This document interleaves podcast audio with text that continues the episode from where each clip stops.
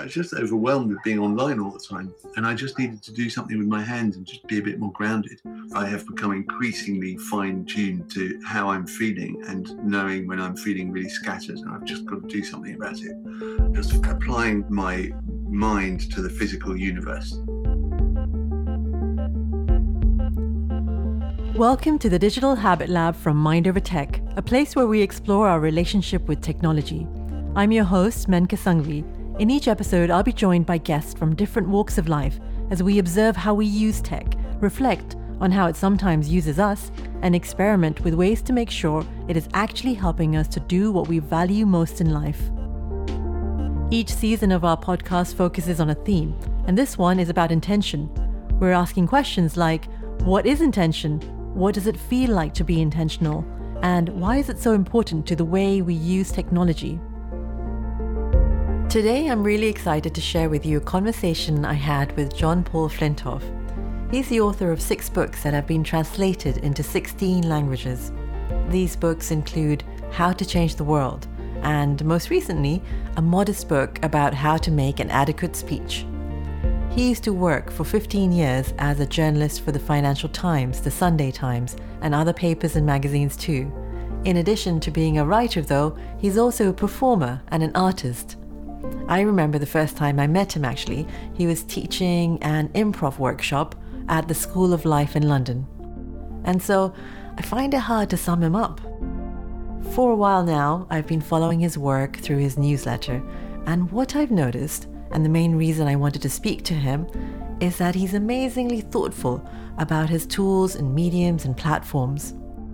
In this conversation coming up, we explore some of his thinking behind those decisions we talk about how he grounds himself, how he creates the conditions for his creativity, and also how he stays so playful with it all.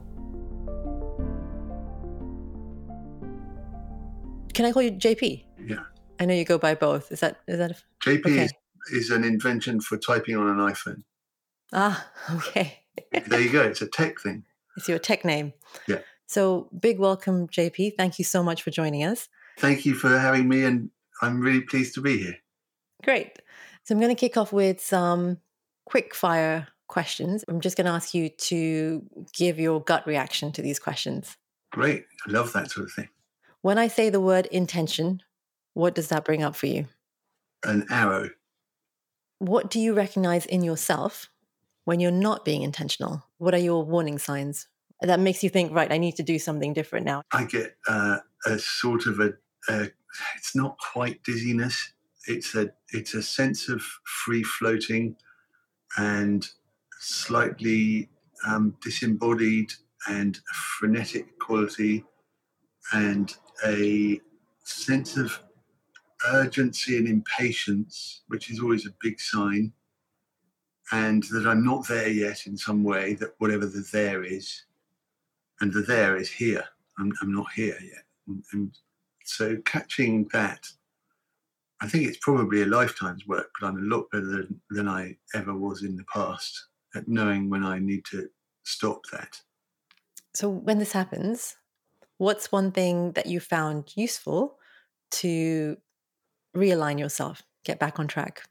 One of the ways in which that manifests itself, perhaps for me as a personality type, or perhaps because of a lifetime of being a writer, is that the frenetic thing can become really verbal and very in my head.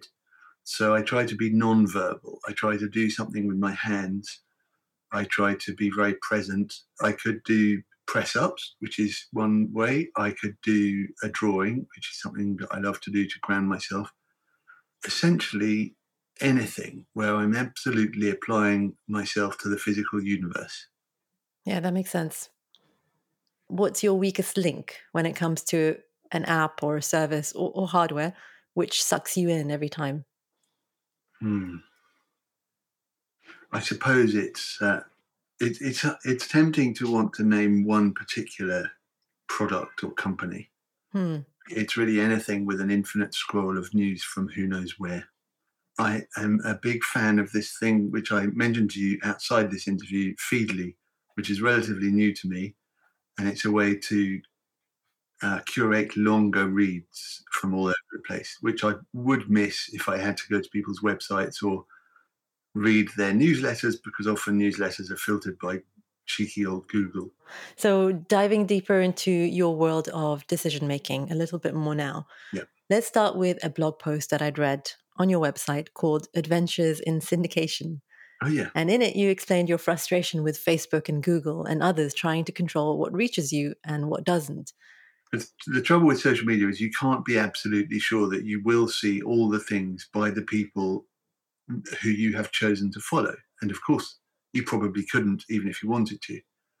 But there is the possibility of looking for the things which I suppose people have decided are more enduring, more worth keeping and saving, which they've posted onto their website or into a newsletter. And so I decided that rather than attempt to keep up with someone's content on social media, I would do something else. And I kept looking around. And I remembered years and years ago when my website was first set up, which is about 20 years ago, there was this thing called RSS, and I didn't know what it meant. And no one really explained it to me. So I just ignored it. And then I remembered that, and I saw someone talking about this thing called Feedly, and I'm quite averse to being told about yet another app.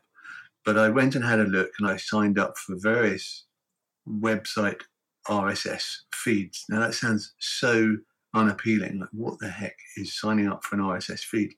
It really just means that automatically, whenever those places post something, it comes through to Feedly on my iPad.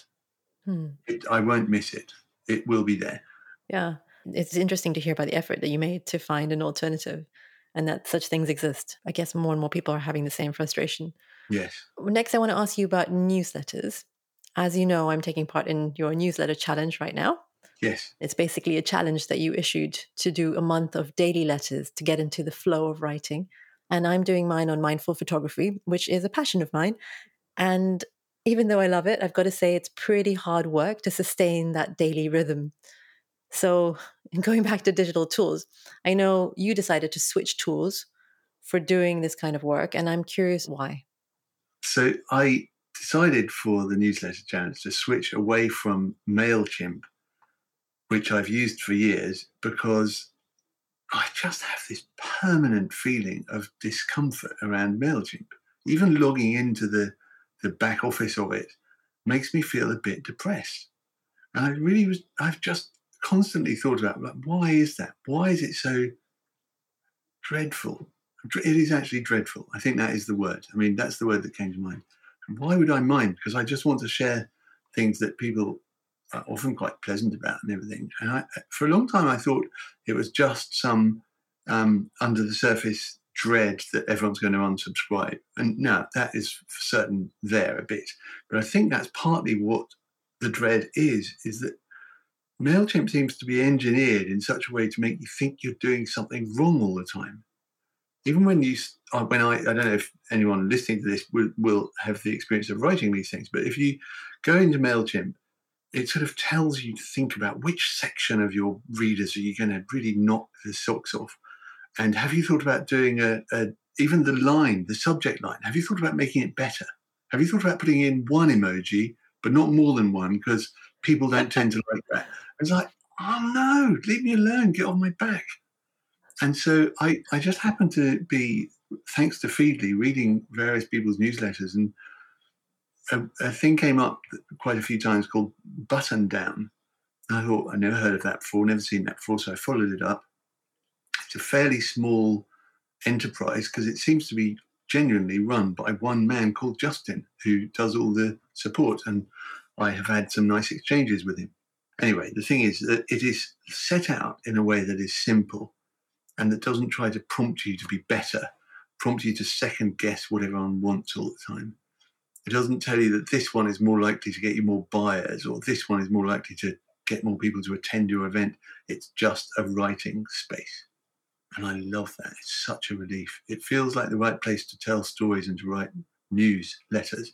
And as a journalist, I worked on newspapers and I'm used to this idea that you publish something, and of course you want your readership figures to go up, and of course you want people to enjoy the story, and of course you want them to read it all the way to the end. But you don't spend the whole time measuring every engagement with every word, and it's just oh, too much. So, what I find amazing is your level of self awareness about how you actually feel when you're using a certain tool or platform, understanding the discomfort, where it's actually coming from, and then seeing if there's an alternative. Not everybody does that, you know? I mean, I use MailChimp and sort of fine with it. but to be honest, I never really thought about it until until I heard you talk about it. Oh, I'm, I'm immensely grateful to MailChimp. They've created this thing that I've used and benefited from. And it's not like I'm against that. But I don't want them always to be asking if I'm going to do A B testing. Am I going to am I going to check goals and track blah blah blah? No, too much. um, okay, so let's take another choice that you've made, uh, which I know of, which is that you use your iPad for artwork. So, what was your motivation behind that choice? Yes. So I I really love analog art work. I like making a mess. I like the whole mud pies quality of art. I like making things with papier mache. I like oil paint, which takes a week or two to dry.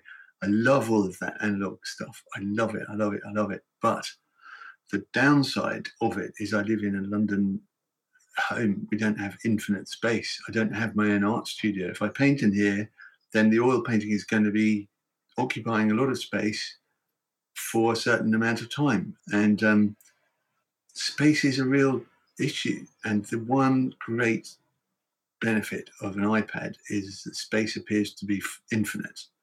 So I can do a drawing and I can do it anywhere. I, I frequently draw while I'm watching TV in the evening. I draw people on Newsnight. I draw people on line of duty. I draw the flowers on the table behind the TV. I draw things that are in my imagination. I just love drawing. It really feels good. I always feel good when I'm drawing, and it really grounds me. So the iPad with the the iPad pencil is like a new form of heaven that I didn't even know existed.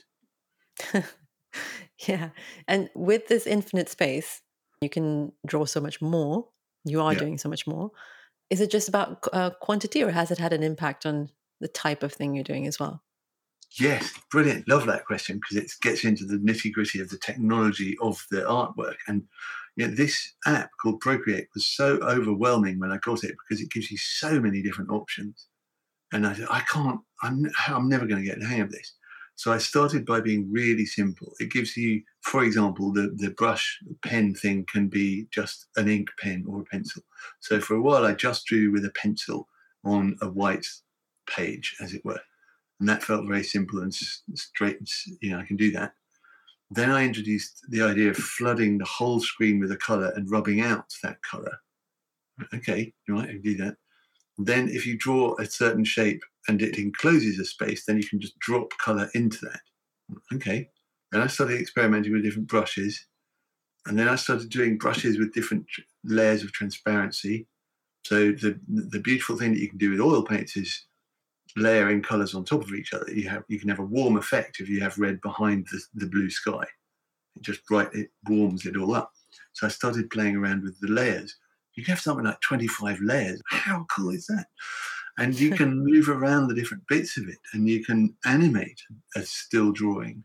I mean, these are just so exciting to try to do those things and to, and to play with the color wheel instead of, you know, oil paint is not very expensive, but it's somewhat expensive if you use good ones. And if you mix the colors in, inefficiently or, or, or badly, if not concentrating, you get the wrong color. This thing, I can just go back and choose the color I do want. that one. Yeah. So going digital has got you using your hands a lot more, which, as you say, grounds you. But do you ever miss holding your physical artwork? I mean, I, th- I think this is probably something I haven't really examined, but there's also something about the, cheapness of digital. It also backfires because I know that people want to get a real thing, like a painting or a real thing that you really did. And digital, is that a real thing? You can print gazillions of them. And yeah, Hockney used to email everybody with his original art. So that's an interesting thing too. Like, does it count? Okay, so behind you, I think I can see a piece of art which looks like you might have made it on the iPad and then printed it out. This one here, I printed because I, I really liked it digitally. And then I thought, but that's just not enough. Like, I want to have a print. I want it. I want the thing. And there it is. And I can look at it whenever I like. It's a very different experience.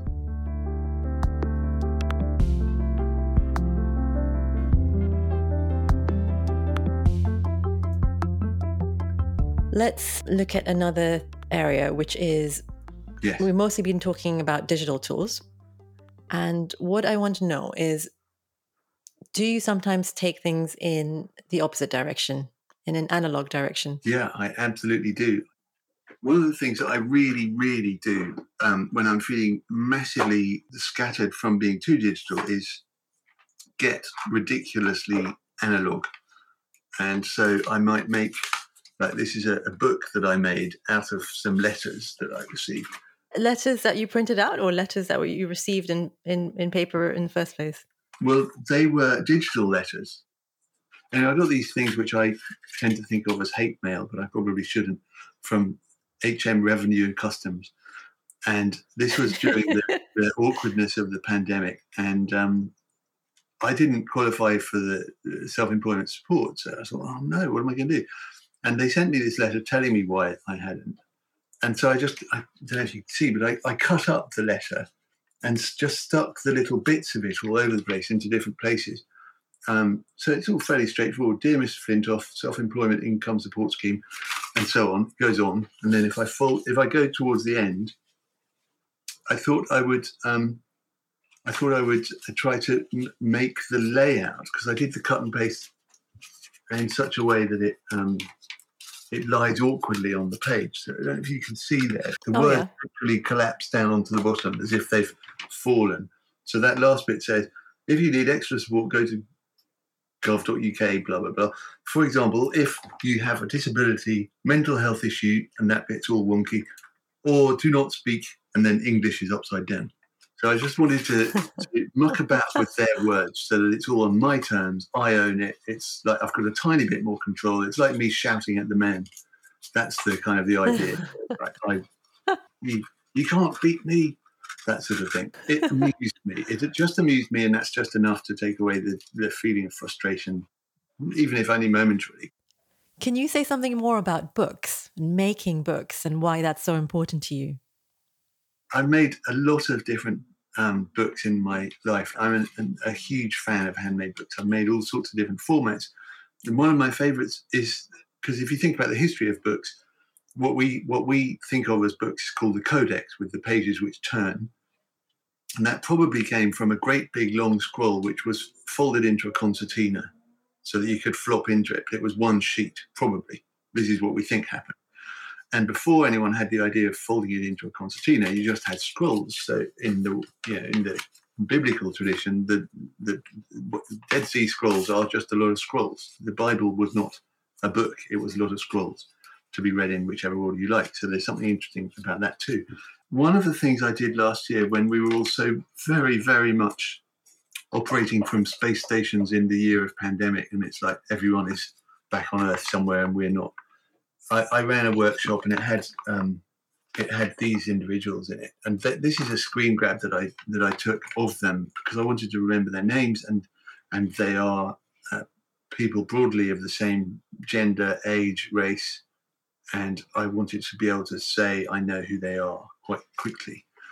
With it on silent, I did a screen grab for my own purposes, and then I made myself this physical book from the screen grab. So it's got, oops, sorry, it's just one sheet of A4. It's got the participants' faces on it. And then if you fold it, this particular kind of book, um, if you fold it up, it makes a, uh, a nice book. I mean, it really works like a book. It flows like a book in terms of page. Oh yeah, there's uh, oh yeah, there's you.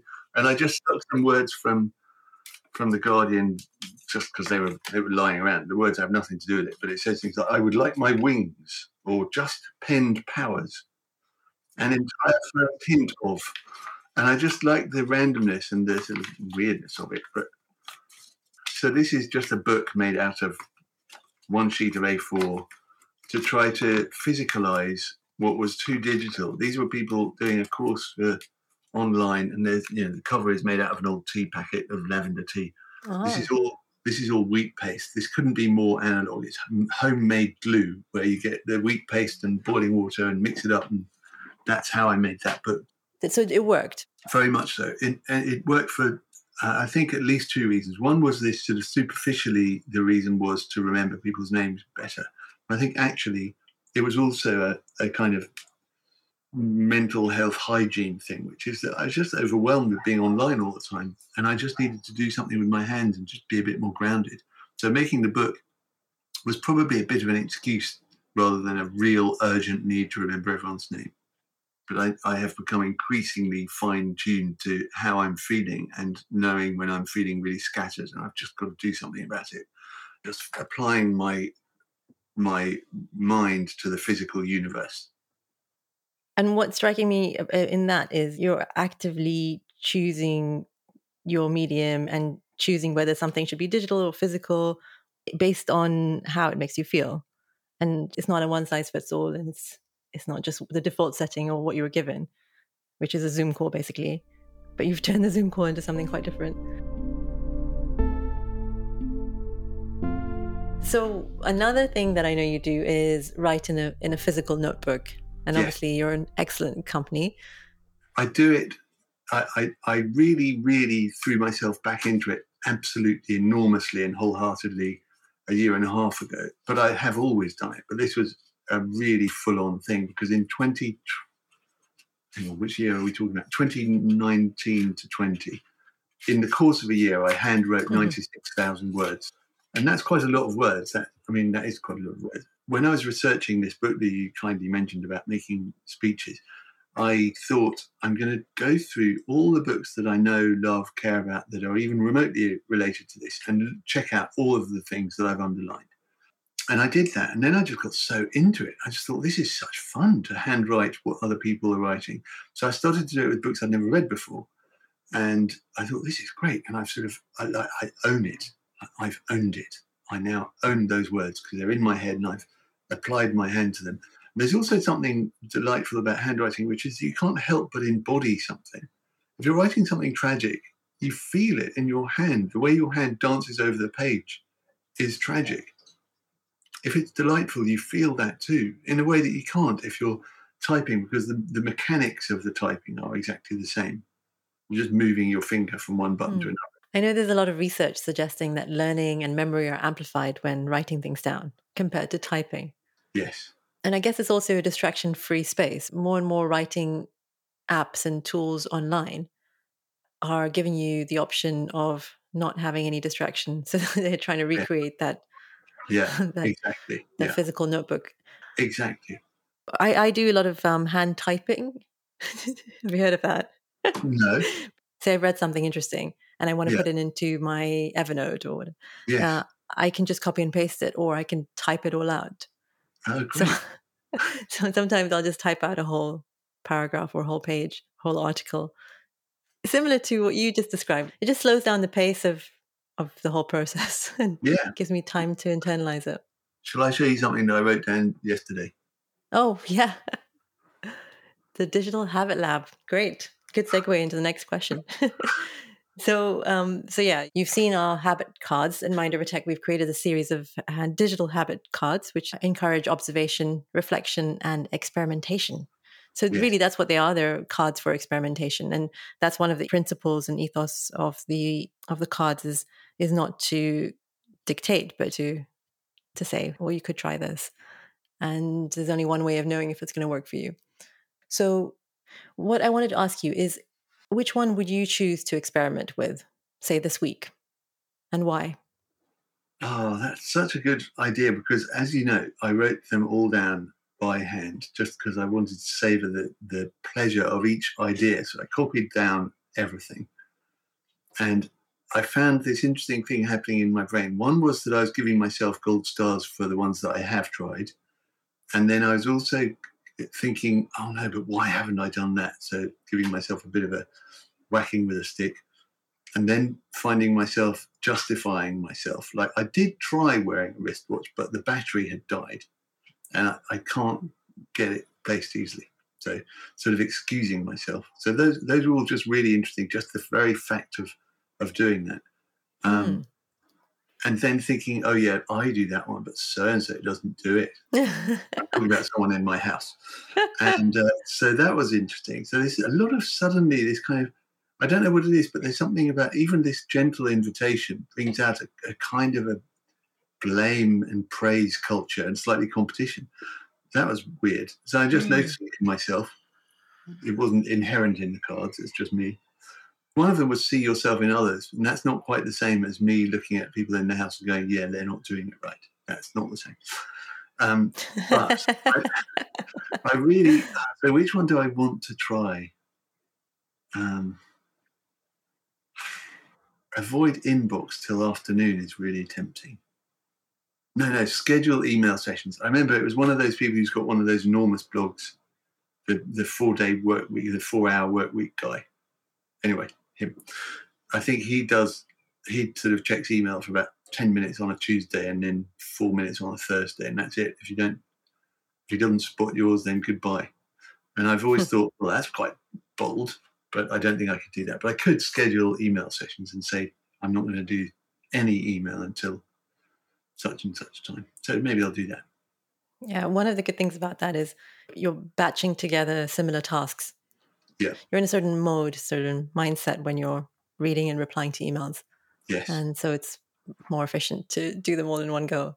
But also, I think it's a, a lot about setting expectations, isn't it? Yeah. So, yeah, having the boldness to put something like that in your email signature to yeah. say that you only check your email twice a day. Yeah. There's this idea that email but also most digital things are a bit like uh, using a slot machine in a casino. And the reason that is is the randomness. Is mm. sometimes you do win and sometimes you don't. And yeah. the near misses are really attractive and they are what inspire us to right. keep going. So yes. So sometimes I get a really interesting email from a friend and and other times it's just hate mail from HMRC yeah. yeah. and uh, mostly it's nothing. And so it's just that variability and the randomness.